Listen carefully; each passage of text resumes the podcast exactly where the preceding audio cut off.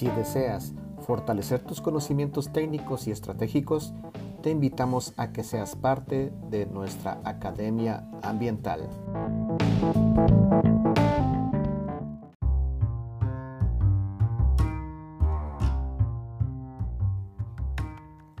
Amigos, un nuevo segmento de nuestro podcast Circularidad del Centro Guatemalteco de Producción Limpia y pues hoy en este segmento nos nos trasladamos a una sede en donde pues estamos muy felices porque visitamos a nuestros amigos, a socios INAF Group.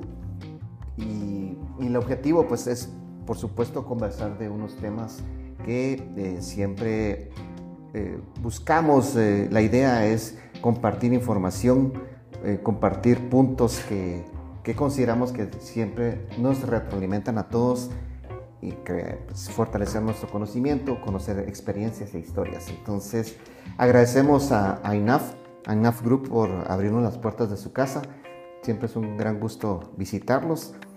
Y, y, el día de hoy pues vamos a hablar un poco sobre exposición de químicos. Creo que es la primera vez que abordamos este tema en el podcast, por eso es que me llamó mucho la atención. Y estoy acá con Ana Rocío Bautista, ella es la gerente técnico de INAF Group. Y pues bienvenida Ana Rocío, por, por, eh, muy emocionados por tenerte acá en el podcast y gracias por abrirnos las puertas acá de, su casa y, que seguro vamos a compartir información relevante para todos. Entonces, eh, pues te damos la bienvenida y, te invito a que puedas dar unas palabras de, de bienvenida por parte de INAF Group y de tu persona.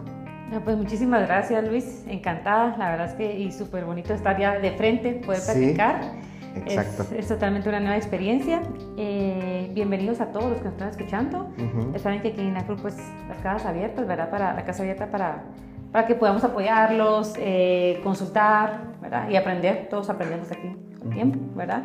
Y pues sí, propusimos este tema porque es algo diferente, ¿verdad? Y que consideramos que es importante pues ampliar el conocimiento, eh, crear esa alerta, ¿verdad? Y, y sembrar esa semillita de, de, esa, de ese campo, ¿verdad? Que hay que también eh, cubrir en los centros de trabajo. Sí, porque los químicos, a final de cuentas, es, es, es una parte esencial, es tan natural en nuestro día a día, indiferentemente de lo que hagamos. O sea, indiferentemente de lo que hagamos, estamos... Eh, siempre nuestra calidad de vida es apoyada por, por el uso de químicos tanto a nivel directo, de una forma directa, como lo que pues vamos a conversar hoy de esa exposición en, ciertas condiciones, principalmente laborales u operativas. Entonces, por eso es que eh, incluso en el centro, nosotros en nuestras áreas de impulso técnico, por decirlo así, es agua, energía, la otra es áreas administrativas o lo que le decimos oficina verde, materiales y productos químicos, porque creemos que eh, el tema de productos químicos eh, siempre se le tiene que, no, no hay que perderlo a la vista, ¿no? Hay que, y considero que sí, eh, todavía existe un potencial en, don, en el que las empresas deberían de abordar a otro nivel el tema, mm, no, siempre incluyendo el enfoque posiblemente de exposición y de, y de seguridad y salud, pero también desde el punto de vista de, eficiencia y, de operación como tal, ¿no? Entonces, por eso es que encantado de que podamos hablar el día de hoy de este tema. Sí, eh, justo, eh, pues de igual forma nosotros aquí en INAF Group, como vemos todo el tema ambiental, ¿verdad? Todo está intrínsecamente relacionado, ¿verdad? Sí. El manejo de químicos, la liberación de los mismos, cómo afecta a las personas dentro del trabajo y también al área ambiental. Al ambiente. Eh, que nosotros pues nos dedicamos a eso, ¿verdad? A monitorear, a medir todas esas, eh, esas emisiones pues también nos involucramos también en esta parte, todo está relacionado, sí, definitivamente. Entonces... en INAF Group, ¿dónde, dónde, los, ¿dónde pueden contactarlos a ustedes antes de pasar a, la conversación? ¿En redes o página? Tenemos eh, nuestra página en redes, ¿verdad? En Facebook, en Instagram, en LinkedIn. Eh, nuestra página web, ¿verdad? www.inafgroup.com okay. eh, y también nuestro correo electrónico info arroba Pues ya saben, quieren contactarlos, pues ahí están los, los, temas y seguirlos en redes porque sí, vemos que son también activos. sí, ahí vemos que tratamos, activos. tratamos de mantenernos activos. Ok, pues ya pasando a, ya al tema, em, como primer punto, Ana Rocío, ¿en qué consiste eh, el tema de la exposición a químicos y el otro es el complementario, bueno, esa exposición, en eh, cómo se evalúa la exposición. Entonces, como ya como primer punto de, de esta entrevista. Y bueno, pues la evaluación a exposición a químicos consiste en identificar, evaluar, confirmar si hay una exposición y si hay una, una, una enfermedad relacionada a, y controlar, controlar esa exposición, ¿verdad? Entonces, eh, para ello se intenta identificar en el área de trabajo, por ejemplo, todos los químicos que se utilizan, en qué cantidades se utilizan, eh, si estos son peligrosos o no para la salud del trabajador. Eh, y luego de eso, pues monitorearlos, ¿verdad? Definir a qué, a qué cantidad están expuestos, a qué concentración están expuestos. Y ya con ello, pues puedes definir el control necesario para prevenir que las personas desarrollen enfermedades profesionales a largo plazo. Y en, en, el caso de, de, los, de las consecuencias a la salud, ¿Tienes algún comentario sobre qué es lo que más han identificado ustedes ya como consecuencia en, salud y ocupacional por exposición a químicos relacionado a, vapores o a derrames o, el tema de químicos sobresale más por accidentes? En resumen, ¿qué es lo que has notado? Sí, bueno, voy a aprovechar ahorita este comentario para también ah, como que hacer esa mm, diferenciación, ¿verdad? Porque tenemos todo lo que es exposición a químicos de forma mm, instantánea, por ejemplo, como un derrame, un accidente, ¿verdad? Que es en cantidades altísimas, entonces a las concentraciones a las que se ve el personal expuesto a ellas eh, superan, ¿verdad? Entonces, en los límites, incluso hay límites de posición que le llaman ceiling, techo, ¿verdad? Que son para esas, esas ocasiones, donde la persona solo puede estar expuesta 15 minutos, si mucho, o instantáneamente a esa concentración, ¿verdad? Y donde vamos a ver que las consecuencias a esas exposiciones eh, son agudas, ¿verdad? O sea, es inmediato. Vamos a ver que la persona se va a ver intoxicada, ¿verdad? Que la persona se va a desmayar, eh, dolor de cabeza inmediato, eh, hay que llevarlo al hospital, sí, depende de la situación, pero es una consecuencia aguda inmediata. Ahora bien, el caso de la exposición a químicos durante todos los días en mi turno de trabajo, yo manejo este material, todos los días abro el saco de material, lo descargo a la tolva y es lo repetitivamente, ¿verdad? Durante mis 8 o 12 horas de turno de trabajo. Eh, y es una persona que trabaja, que lleva en la empresa trabajando 5 años, 10 años, ¿verdad? Vamos a ver que esa exposición le puede generar una enfermedad ocupacional, una enfermedad profesional y que se va a ver a largo plazo. Entonces esta exposición a químicos está enfocado eh, a consecuencias crónicas, enfermedades crónicas, que no se desarrollan eh, en una semana, sino se van viendo en años. Y entonces, ¿qué experiencia tenemos nosotros? ¿Hemos logrado identificar? Lastimosamente no, porque em, en Guatemala carecemos de esa estadística, ese seguimiento, trazabilidad, vigilancia, ¿verdad? Donde sepamos que la gente, la, esta persona desarrolló este, este, cáncer, por ejemplo, sin tratar de ser tan amarillista, pero es la, realidad, ¿verdad? desarrolló este cáncer porque estuvo expuesta a este compuesto durante toda su vida. Es una persona que trabajó en esta una empresa o en esta actividad eh, y estuvo expuesta a un químico toda su vida y no se dio cuenta que eso pudo haber sido ¿verdad? la causa de esta enfermedad crónica. ¿verdad? Entonces, no lo hemos podido ver. Sí hemos visto casos en otros países que nos han comentado que incluso la gente ya se da cuenta, bueno, sí, este, desarrollé esta enfermedad específica, un Parkinson eh, o algo así, por alguna exposición específica a un metal, por ejemplo, ¿verdad? Entonces, pero es donde ya llevan controles, donde ya llevan una vigilancia, deben una trazabilidad, entonces sabemos que esta persona trabajó con este material a estas concentraciones, entonces, ¿verdad? Aquí en Guatemala todavía no hemos llegado a eso, pero sí hemos visto, ¿verdad? Que, que hay muchas enfermedades y a veces la...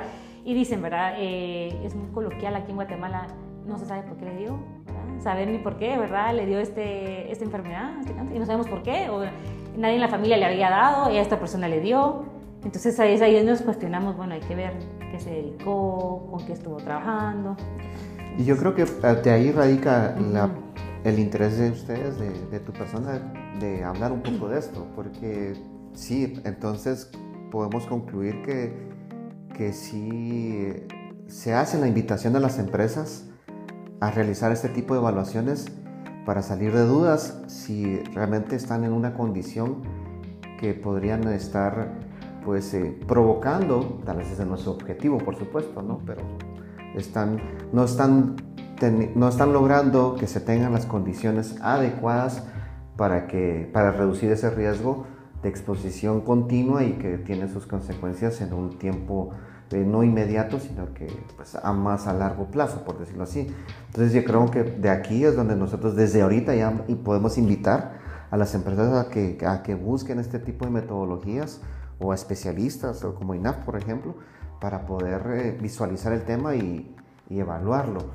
Y, y, en la práctica, ¿cómo se hace esa evaluación? ¿Cómo ya al entender que una cosa es los controles de accidentes y que hubo un derrame, y otra, pero otra cosa es empezar a, a sistematizar el, el, tema para poder recibir y recibir información que nos permita tomar decisiones preventivas o corregir cosas que siempre nos van a ayudar a no llegar a esos niveles de riesgo, ¿no? ¿Cómo, cómo, cómo se evalúa en la práctica ¿Qué herramientas se pueden utilizar o qué metodologías han identificado para lograr esa evaluación de exposición a químicos? Bueno, pues no hay una metodología específica definida, ¿verdad? O sea, todo el mundo es libre, ¿verdad? Siempre y cuando se busque, ¿verdad? Prevenir. Eh, e identificar, pero nosotros en INAF Group la que hemos utilizado es eh, la metodología de la AIHA, ¿verdad? Que es la Asociación de Higienistas Industriales de Estados Unidos. Nos ha parecido como la más adecuada y más eh, comprensible para nosotros, porque tampoco queremos complicar eh, el análisis, ¿verdad? Sino que hacerlo más, más práctico para las empresas. ¿Y en qué consiste esto? Primero es caracterizar, hacer una caracterización básica, ¿verdad? De qué es lo que están utilizando, qué químicos, si es un nivel de peligrosidad hacia la salud de los trabajadores, comunicar ver la cantidad en la que lo están usando, de qué forma lo están utilizando, si es en un sistema abierto, un sistema cerrado. Eh, cada cuánto lo utilizan, ¿verdad? Incluso ver eh, si es una actividad de mantenimiento, es una actividad rutinaria, ¿verdad? Y qué tipo de personal es la que está trabajando, porque pues vamos a ver más adelante, bueno, eh, podríamos platicar más adelante que también va a depender mucho de la persona, no todos somos iguales y algunos van a ser más susceptibles a otros a, a responder a esa exposición. Es, es, muy complejo, ¿verdad? Sí. Eh, por una parte, nosotros siempre aconsejamos empezar por ahí. ¿Para qué? Para priorizar. ¿Verdad? Este, yo bien podría decir, miren, miramos todo, pero no es, se trata de eso, sino se trata de enfocar los recursos que se tienen, porque sabemos que igual las empresas están haciendo su mejor esfuerzo y tampoco es que el presupuesto sea infinito, entonces, ¿verdad? Priorizar en qué se debe, en qué se deben enfocar eh, y entonces ya con un listado y viendo todo el inventario, bueno, debemos, bueno, los más críticos son estos, enfoquémonos en estos, ¿verdad? Eh, definimos también, les, los invitamos, les sugerimos que definan grupos de exposición similares, ¿verdad? Y con ello decir, bueno, estas personas que están expuestas a este químico en estas áreas, pues son ese grupo de exposición similar y ahí ya definimos a quiénes vamos a monitorear. Ya hablando de monitoreo en sí, hay diferentes técnicas y todo va a depender del químico. Y es ahí donde entra otra complejidad en el, en el tema, porque hay una cantidad inmensa de químicos, o sea, de verdad, eh, justo escuchaba hace dos semanas en el Congreso, que hay 2.400.000 aproximadamente de químicos en el mundo. Entonces, imagínense... De uso ya... De uso, ajá. Por parte de la humanidad, sí. por parte de la humanidad, o sea, entonces, ¿en qué momento vamos a tener un, método de análisis o de monitoreo para cada uno de ellos, verdad? Entonces, es complejo. Entonces siempre eh, invitamos a que se haga primero una, una, evaluación cualitativa y ya una vez definido ahí la importancia, cuál es el, más importante o qué tenemos que enfocar, nos pasamos a una metodología ya cuantitativa, ¿verdad? Ya sé, bueno, ok, estos son los más peligrosos o que vemos que tenemos que enfocarnos, eh, vemos qué químicos son, ¿verdad? Si existe metodología para su análisis, ¿verdad? Ya, ya en laboratorio y para su muestreo. Y hay diferentes tipos, por ejemplo está el monitoreo eh, que se llama, bueno en inglés se llama como activo, ¿verdad? Que es donde utilizamos una bombita, se le coloca un medio de muestreo en la zona de respiración de la persona, ¿verdad? Lo más cercana. Y esta va succionando, ¿verdad? Y esa se la, coloca la, se la coloca a la persona durante el tiempo que está expuesto al químico, ya sea durante todo el, turno de trabajo, que puede ser que todo el turno de trabajo trabaje con ese material, o que solo sea una actividad específica, ¿verdad? Entonces solo se monitorea en esa actividad específica. Eh, y ya se va recolectando ahí la muestra. para Es un método activo. También existen los métodos pasivos, donde se utilizan los baches, que, ¿verdad? Sí se habla, eh, lo, lo, conozco más en inglés, ¿verdad?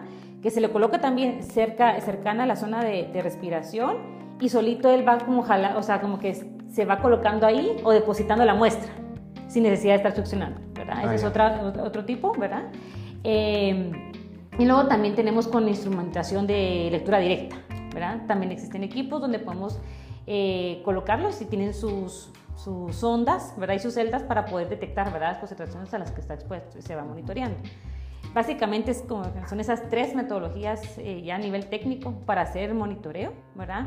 Y en el caso del activo y el pasivo, ya una vez se obtiene la muestra, se prepara y se analiza en el laboratorio, ¿verdad? Y en el laboratorio pues ya se determina eh, la concentración, sí, pero bueno, no solo es determinar la concentración, sino que también después de eso viene un análisis ya técnico, ¿verdad? Profesional, donde decimos, bueno, tuvimos que tomar varias muestras, se puede decir que es como una muestra compuesta, y hay que determinar realmente la concentración ponderada, ¿verdad? El primer ponderado al que está expuesta la persona, ¿verdad? Y ya con ello podía compararlo con los límites de exposición permisibles, ¿verdad? Establecidos por diferentes instituciones, la que uno la que uno escoja, ¿verdad? La que uno tome por, como referencia, ¿verdad? Ya que en Guatemala pues no tenemos. Entonces... Se van a, normas... Sí, internacionales, ¿verdad? Y ya depende mucho de la empresa eh, cuál decía que, que, es la que más adecuada para ellos en ese momento. Me llama mucho la atención que, o, yo interpreto que posiblemente uno de los puntos más relevantes de análisis es en la exposición por medio de, en la fase gaseosa, o sea, volátiles, etcétera.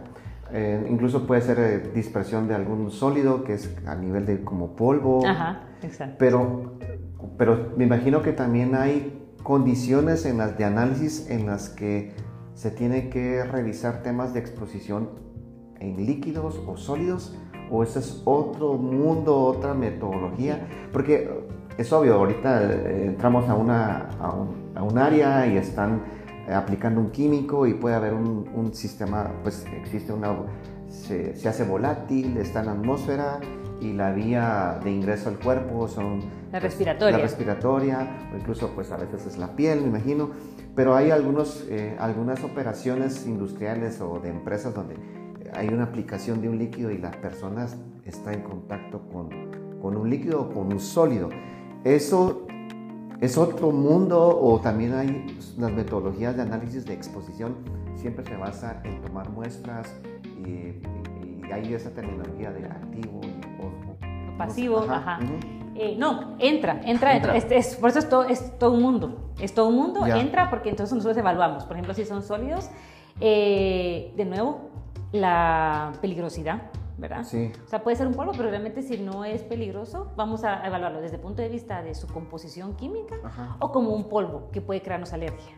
¿verdad? Ajá, okay. Ajá. Entonces, por ahí puede una reacción alérgica, ¿verdad? Que tanto polvo me crea alergia, ¿verdad? Pero no es que vaya a darle un daño, va a hacerle un daño a nivel ya más sistemático, ya, ya. por ejemplo, ¿verdad? Pero siempre se toma en cuenta eso, ¿verdad? En el caso de líquidos, por ejemplo, este al momento de hacer la evaluación cualitativa, se toma en cuenta a qué temperatura está almacenado, cuál es, a qué temperatura este puede evaporarse, ¿verdad? Eh, se toma en cuenta todo eso ah, y tomando en cuenta si es peligroso o no, a qué, cuál es su nivel de peligrosidad a la salud, se toma en cuenta para ver ah, si hay que, hay que evaluarlo, hay que monitorearlo o no es necesario, ¿verdad? Pero sí se toma en cuenta la presión a la que se encuentra, ¿verdad? Porque recordemos que para un químico, pues todas sus propiedades físico-químicas, ¿verdad? La redundancia.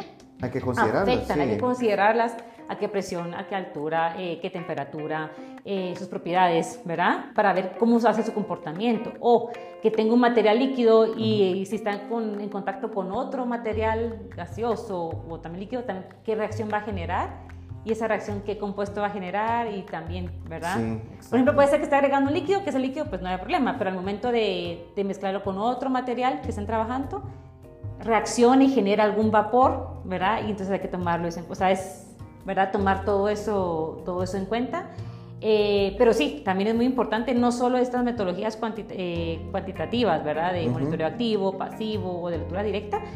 Eh, qué bueno que lo mencionó, también existe, porque no solo la vía respiratoria es la, la que puede, al que puede estar expuesta la persona, con la puede absorber un químico, sino también puede ser por medio de la piel, que es nuestro órgano más, más grande, ¿verdad? O por medio de los oídos. Sí, sí. Se ha identificado que hay muchos químicos que también son autotóxicos, ¿verdad? Entonces, este, por ejemplo, en el caso de la piel, también existe la metodología de tomar una muestra, ¿verdad? ¿Ah, de, ajá, de, de, de, la piel, ¿verdad? O sea, no en sí, eh, es como un swapping, no sé cómo, ¿verdad? Sí, ya. Eh, y ya se analiza también, se manda al laboratorio y se analiza esa muestra, ¿verdad? Todo va, pero todo también va a depender del químico, hay que evaluar si el químico, por dónde es más fácil que sea absorbido, ¿verdad? Sí, si por vía respiratoria o si por medio de la piel, exactamente. definitivamente creo que sí es importante para sacar, como bien mencionaste, generar la, la priorización, o sea, porque esta, este, esta evaluación de exposición sí hay que evaluarlo lo cuantitativo sí o sí. Sí o sí, exactamente. O sea, no solo es un análisis de hojas técnicas. no. no. O sea, esa, esa fase es para definir a dónde me dirijo, Exacto. qué ruta tomo de evaluación. Pero todo esto termina en, en, números, o sea, en medir. Exactamente. Y, y, por eso es que creemos que sí, el mensaje está, es importante de recordar, o sea, esa evaluación inicial para poder definir los puntos críticos es importantísima para optimizar recursos, optimizar tiempo e incluso eh, atender riesgos de que tal vez no se han identificado y si hay un riesgo inmediato.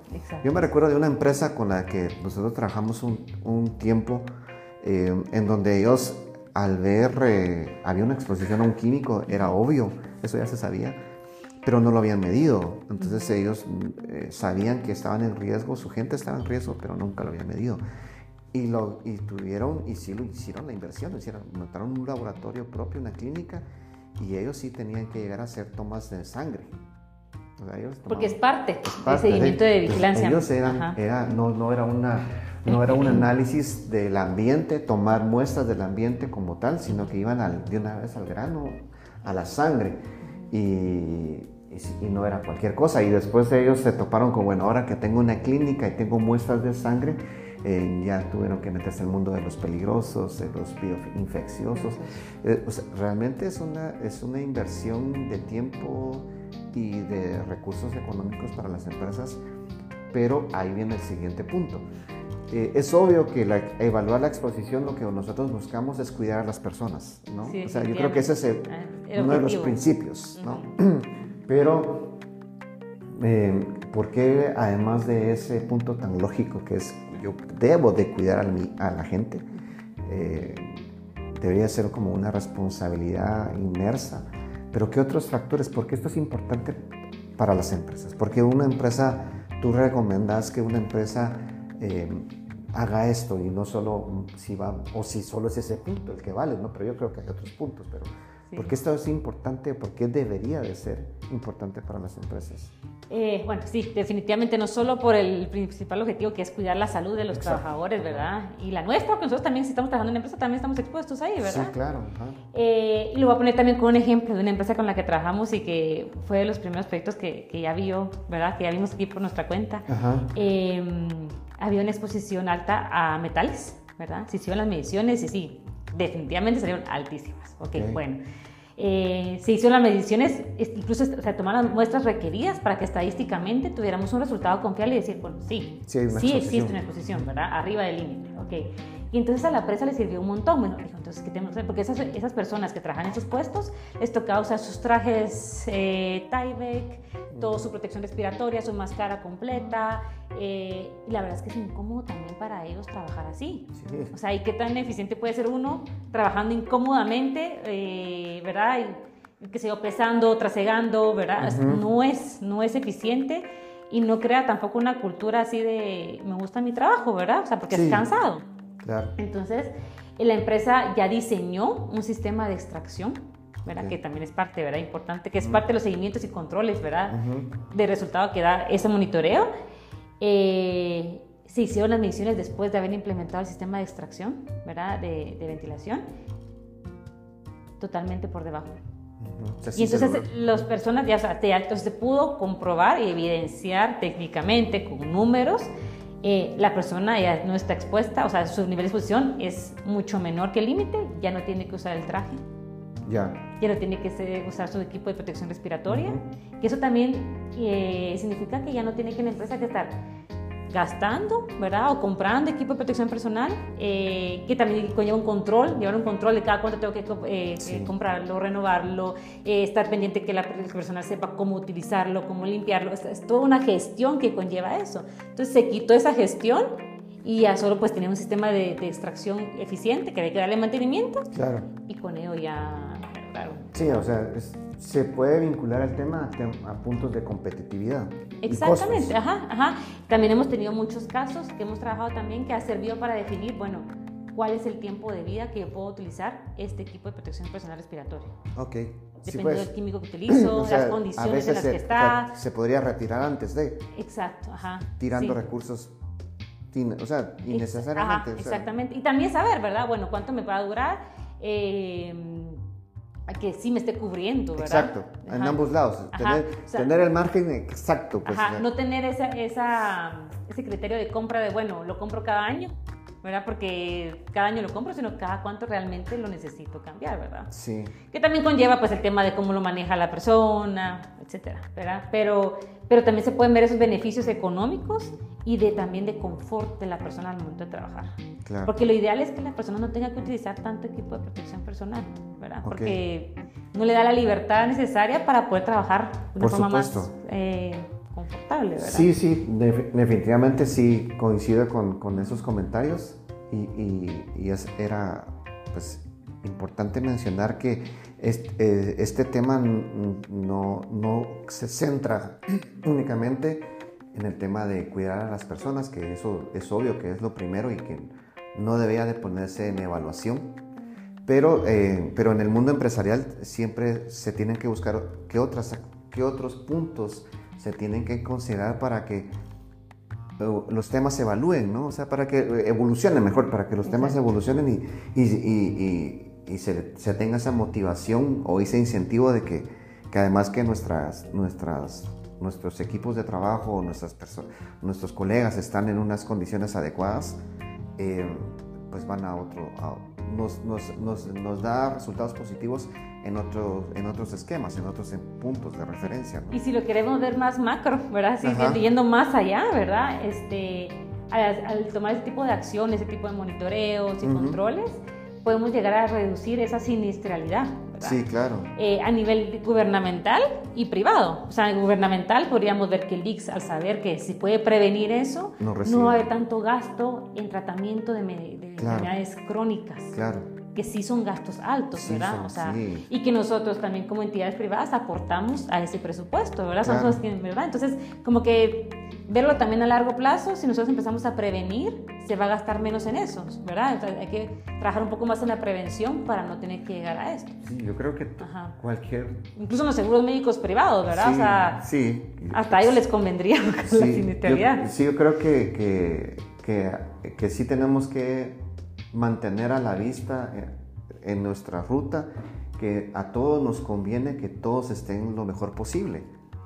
A todos, a todos, porque nos eh, estamos más que encadenados o en una relación cotidiana permanente y que si alguien se ve afectado por algo termina afectándome a mí y eso lo hemos visto en el mundo en el tema ambiental, ¿no? Y estamos más que relacionados. Entonces, definitivamente es un tema que todas las empresas, indiferente, creo, indiferentemente del tamaño, del sector, debería tenerlo a la vista. Y me imagino que estos temas se vuelven más complejos de acuerdo a la estructura operativa de una empresa. Ah, Por supuesto, ¿no? Sí, Entonces, eh, eso quiere decir, y eso yo siempre lo digo en el podcast, o trato de decirlo, es que estos temas que mencionamos en el podcast no están vinculados para un eh, X eh, tamaño de empresa o de sector.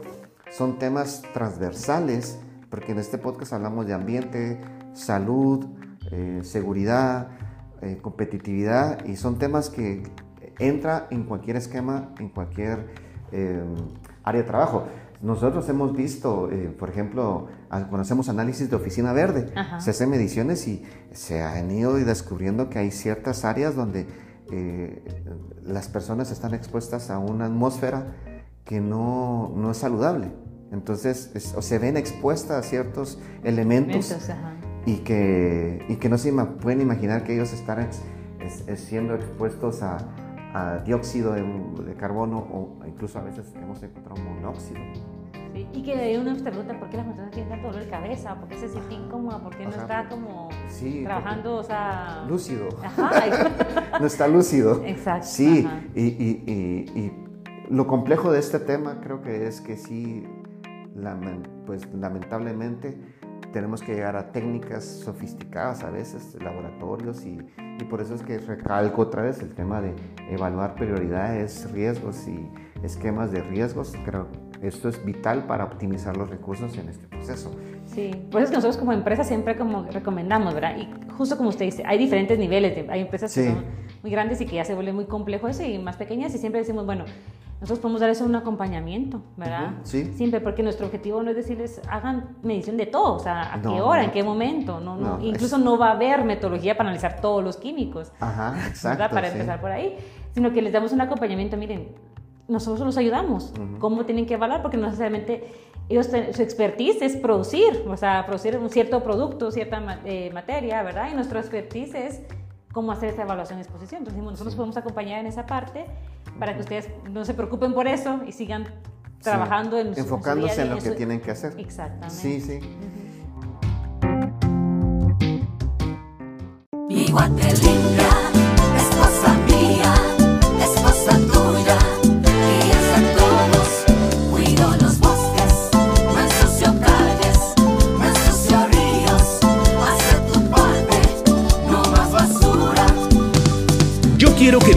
se mantenga limpia. Tú también puedes ayudar. Tira la basura en su lugar. Ministerio de Ambiente y Recursos Naturales.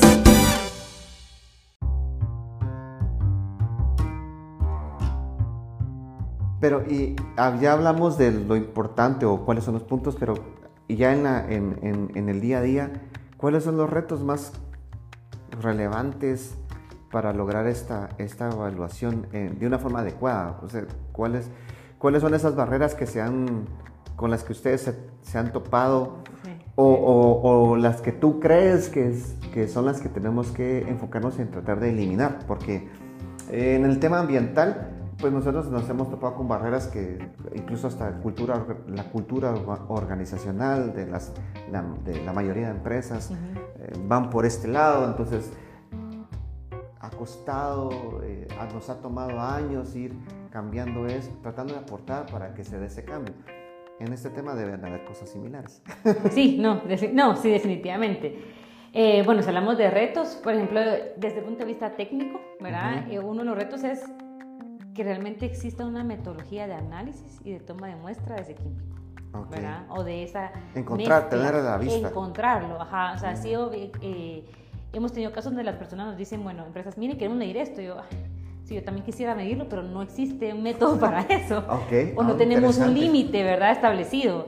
Entonces, este, hay que encontrar las formas, por eso hablamos siempre también de la evaluación cualitativa, ¿verdad? en donde, miren, entrémosle por acá, porque realmente no podemos ahorita por el método cuantitativo, ¿verdad? Este, no existe. Ese es un, es un reto bien, bien complejo.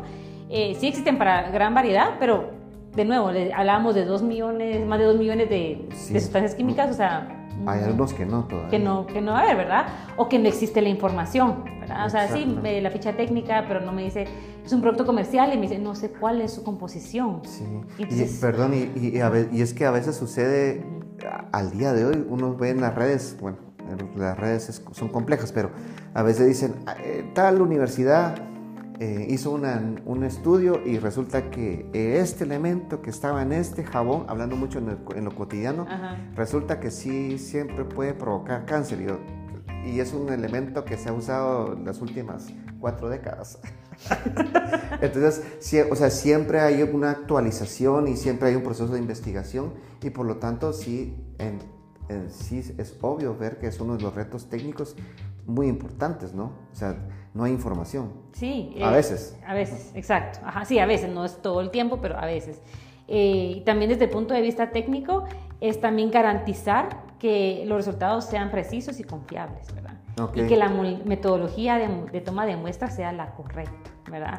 La medición también sea la correcta y que después de eso la interpretación de esos resultados eh, pues sea como, como, como o sea, no es solo de decir, bueno, tengo una concentración de esta muestra tal, sino realmente hacer el ponderado respecto al tiempo que está expuesta la persona, ¿verdad? Ese es otro reto, ¿verdad? Como que, que como que justo, ¿verdad? Ir, sí, la gente hace esto, las empresas están haciendo esto, pero realmente lo que hay que hacer es así. Es esta la técnica, esta es la forma de monitorear. Ah. Esto es lo que hay, ¿verdad? Ese es otro reto, ¿verdad? Ah, en, encontramos. Lo, en lo coloquial, ¿sí crees que sí un reto es arreglar la plana a veces. O sea, sí. O sea, hay empresas que creen que lo estaban haciendo bien. Sí, sí. Eh, me topo mucho con esto y no creo, y no, no, no considero que esté malo al 100%, ¿verdad? son los recursos que han tenido. Pero sí, exacto. Por ejemplo, nos hemos topado mucho que, que está bien, ¿verdad? Hacer la medición de, de polvos en general, ¿verdad? Pero yo siempre los invito, bueno, sí. Eh, está bien, pero si sabemos cuál es la composición de esos polvos, mucho mejor, porque podemos ver más allá de nuevo, puede ser que el polvo lo voy a analizar desde el punto de vista que me puede generar una alergia, pero no sabemos su composición hasta qué punto me puede generar alguna enfermedad crónica específica, ¿verdad? Si esos polvos están compuestos en algún metal pesado, ¿verdad? Por ejemplo, saber qué estoy respirando, ¿verdad? No solo la cantidad de polvo, sino también qué, ¿verdad? Entonces, es un reto, ¿verdad? Es un reto como que ir eh, viendo que, pues explicando y, y que las empresas vayan captando esa, esa, metodología, ¿verdad? Que hay una metodología para hacer ese monitoreo, ¿verdad?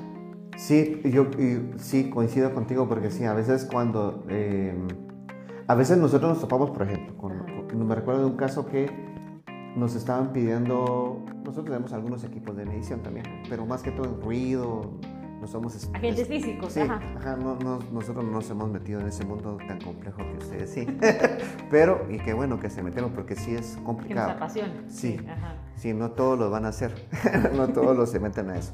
Entonces, pero hablamos de ruido y nosotros dijimos, bueno, hicimos un análisis de cuál es el área, qué, qué se quería medir, en dónde se quería medir, el área, etc. Solo para poder decirles, miren, nosotros recomendamos que sean tantos puntos. Ajá incluso hasta tener un, como pre, un mapa, un esquema previo, ¿verdad?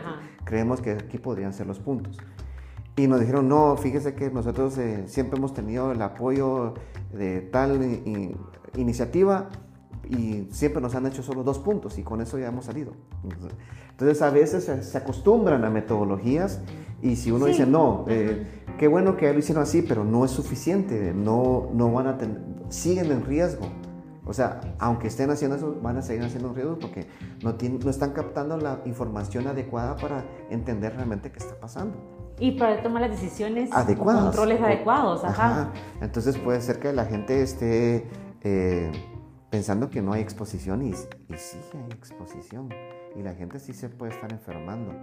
Y que no es la intención, o sea, estoy consciente que las empresas no, la intención no es... No, por supuesto, no, sí, sí, Pero a veces es falta de conocimiento, ¿verdad? O sea, o de, ajá, como que, que salga la alerta, ah, sí, aquí podría haber algún peligro, ¿verdad? O sea, sí, incluso coloquialmente, eh, hablando de cosas del día a día, eh, nosotros íbamos a, a, una, a un restaurante con mi familia y, ellos se especializan a veces en hacer licuados o bebidas así de este tipo. Entonces, los operadores, o sea, los amigos que hacen, preparan estas bebidas con unas licuadoras que yo hasta tomé con una aplicación, una aplicación no profesional, pero solo para tomar referencia y, estar ocho horas en esa exposición. Y sí, no, no, nos aguantamos. Y sí, yo sí le hice comentario a alguien del, del que estaba ahí, miren, no han considerado que ustedes pueden, están teniendo un efecto en su salud en auditiva, porque, mm, y le dije más o menos ahí, y, en cuenta. no, a, veces no es, mal, no es mala intención, yo creo, yo nunca me he topado con eso, la verdad. Sí, exacto. Sino es falta de información. Exacto. Y que nosotros lo que promovemos es que las empresas se sientan responsables en buscar la información.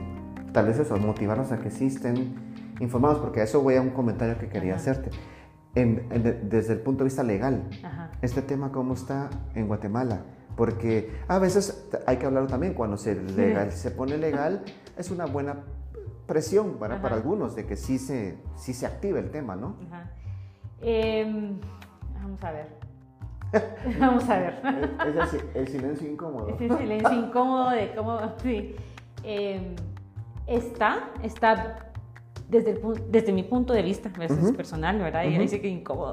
Ujú. Eh, está establecido, pero muy leve. Muy, Ok. muy así como hay que identificar si hay exposición, ¿verdad? O sea, como que evaluación de exposición. Ok. Agentes cancerígenos. Punto.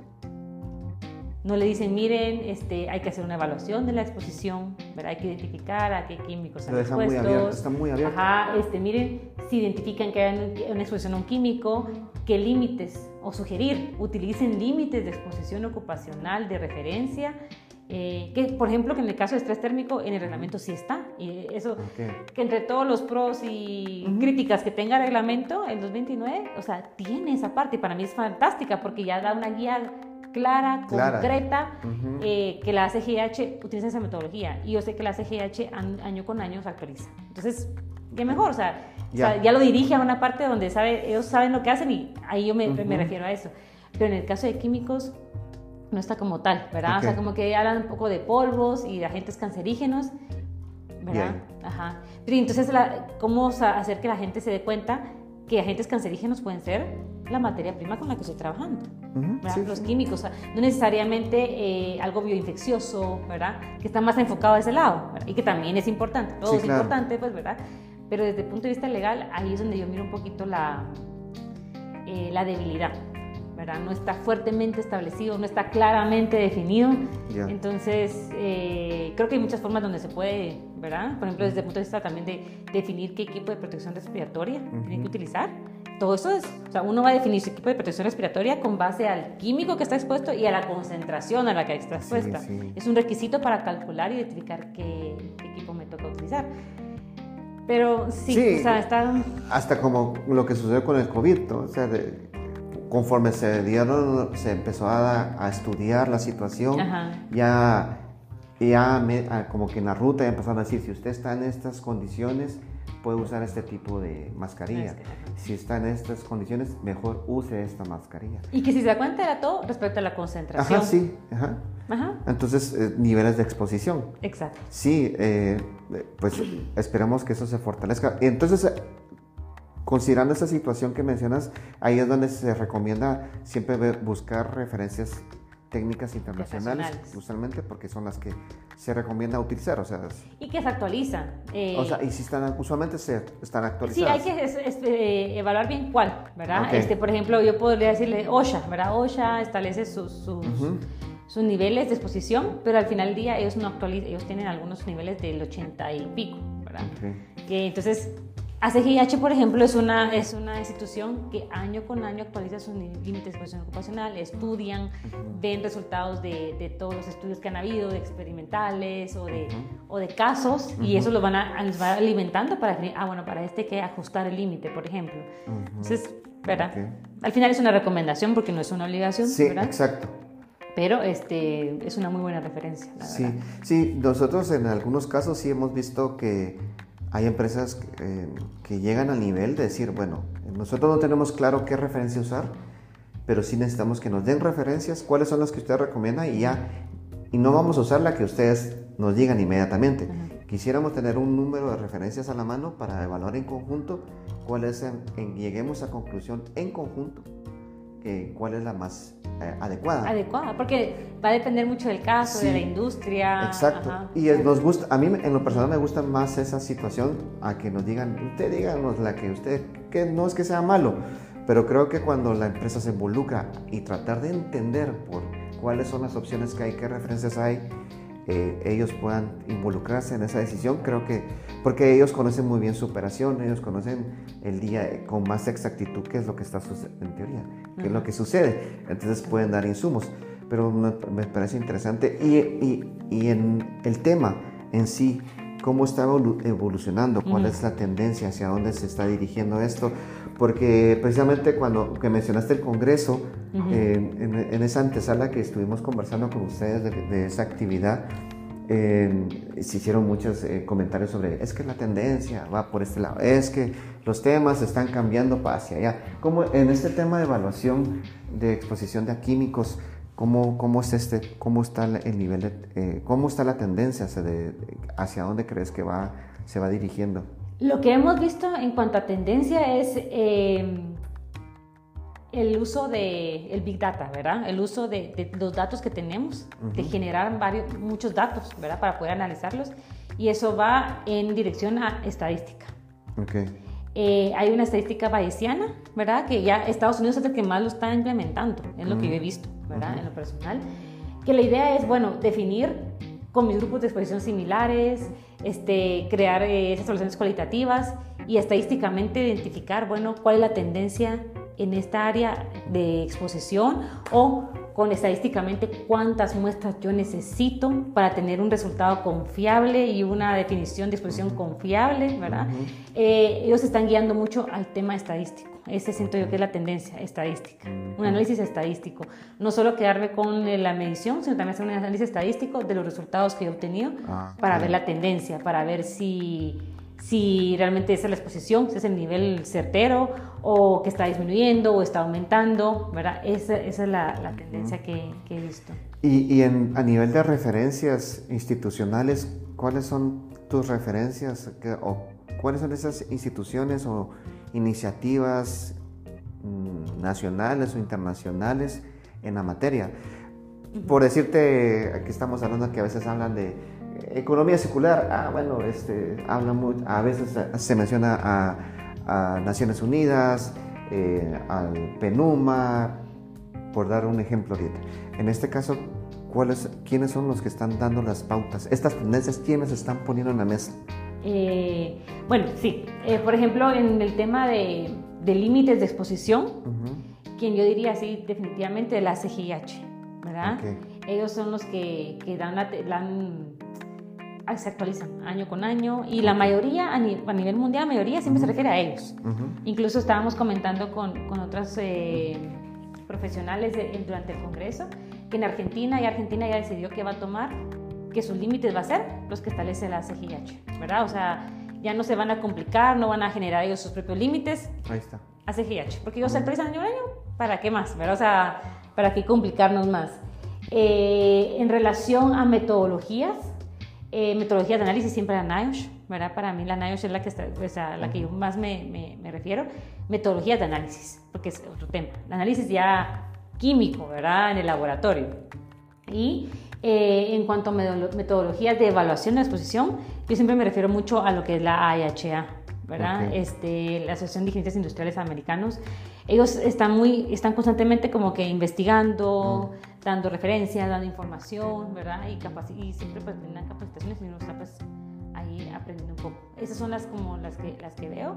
Y pues tampoco voy a dejar, por un lado, AXO, ¿verdad? Que No, por supuesto, Ahí sí, sí. que todos estamos relacionados, ¿verdad? Eh, con AXO hemos intentado eso, ¿verdad? O sea, de, de traer todos esos esas, eh, conocimientos de esos expertos internacionales, traerlos acá para que la- aquí en Guatemala pues vamos aprendiendo, vamos creciendo y entendiendo cómo, cómo funciona todo el tema de, de evaluación de exposición. Sí, como- entre sí. otros temas, entre, Sí. entre otro mundo de temas, ¿verdad? Sí, yo- Ajá. como siempre le he dicho, sí, la, la presencia, la existencia de, de AXO es importante, qué bueno que exista y, y que nosotros ahí siempre hemos conversado con ustedes. para los que no sabían, pues Ana Rocío también es parte de AXO. Eh, Eres la presidenta, presidenta, sí, ajá. Actualmente es la, la líder en- de- del grupo ahorita, la que da la cara. Literal. Sí, y no, sí, definitivamente AXO es, yo, yo recomiendo que, que se acerque, si ustedes están buscando referencias técnicas, que- especialistas, información, eh, con AXO, pues definitivamente es, es, un- es la opción que tenemos a la mano inmediatamente, ¿no? Porque a veces eso, eso es bueno, ¿no? Tener un local que, nos, que sea el puente para llegar a otras cosas que tal vez si yo los busco individualmente es mucho más complejo, eh, tedioso. Entonces, la función de estas asociaciones son, ayudan mucho a eso, ¿no? Y qué bueno que, que, que exista. Y ya saben que también AXO es la Asociación Guatemalteca de Salud y Seguridad Ocupacional, para que los que no sabían ahorita en este, en este segmento. Excelente, Rocío. Pues te agradezco mucho toda la, la información que nos has compartido el, de hoy, el día de hoy. Y no sé si tienes algún comentario final eh, que para ya ir cerrando este, Este tema. Este, este tema. Definitivamente, pues después de lo que platicamos, es, es un campo complejo. Exacto, sí. Complejo, no, Sí. es, no es que sea difícil o imposible, es Pero- complejo, Tiene su técnica. tiene su técnica. Entonces, tomando eso en cuenta, eh, y que yo sé que las empresas están haciendo lo mejor que pueden, Ujú. ¿verdad? Con lo que tienen, eh, pues siempre que, que tomen en cuenta la- la- las opciones. Si tenemos el presupuesto para tener una persona dedicada en la empresa a que se dedique a hacer esa evaluación, súper, perfecto, Ujú, ¿verdad? Que es lo ideal porque conoce y va a estar ahí todo el tiempo la empresa. Ujú. Pero si no se cuenta con ello, pues también los invitamos a buscar expertos, ¿verdad? Eh, nosotros, pues, ¿verdad? Siempre estamos nosotros disponibles, igual, pues, ¿verdad? Eh, existe la libertad de, de, selección, pero que busquen a una persona que sí está dedicada a eso para que los ayude a cubrir esa parte, ¿verdad? Que, que las actividades del día a día dentro de una empresa no les permita a ustedes abordar, eh, nuestras empresas abordar estas, estas eh, problemáticas en cuanto a la exposición y la salud de los trabajadores, que siempre se refieran con expertos, ¿verdad? En, en el campo, para que los ayuden, los apoyen, los acompañen, ¿verdad? Y los permitan pues ir gestionando esta, esta problemática de una forma técnica, ¿verdad? Para asegurar tomar las mejores decisiones Claro. en cuanto a control. Ok. ¿verdad? Sí, eso sería. Ok, no, no, pues eh, felicidades por todo el trabajo que, que haces en- con tu empresa y con el equipo de INAF y también pues, eh, pues, ¿por qué no mencionar a los amigos de AXO? ¿no? Sí. Entonces ahí estamos haciendo, tratando de apoyarnos mutuamente, AXO y el centro, estamos tratando de hacer ahí un, un empuje de temas que, que creo que, que vale la pena y que nosotros ahí siempre vamos a tratar de aportar lo que podamos.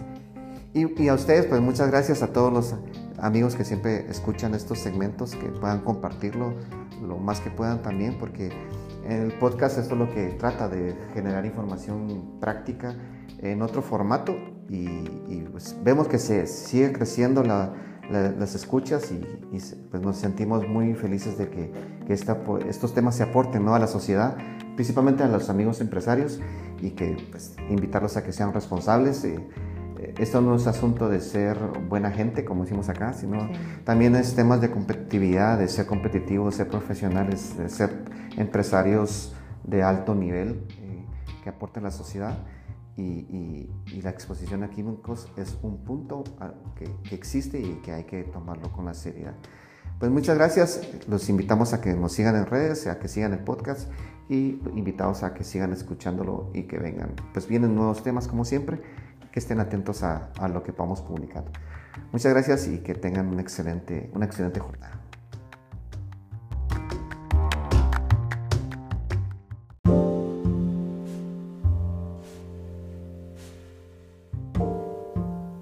Circularidad, un espacio para hablar de ambiente, eficiencia de recursos, producción más limpia y economía circular.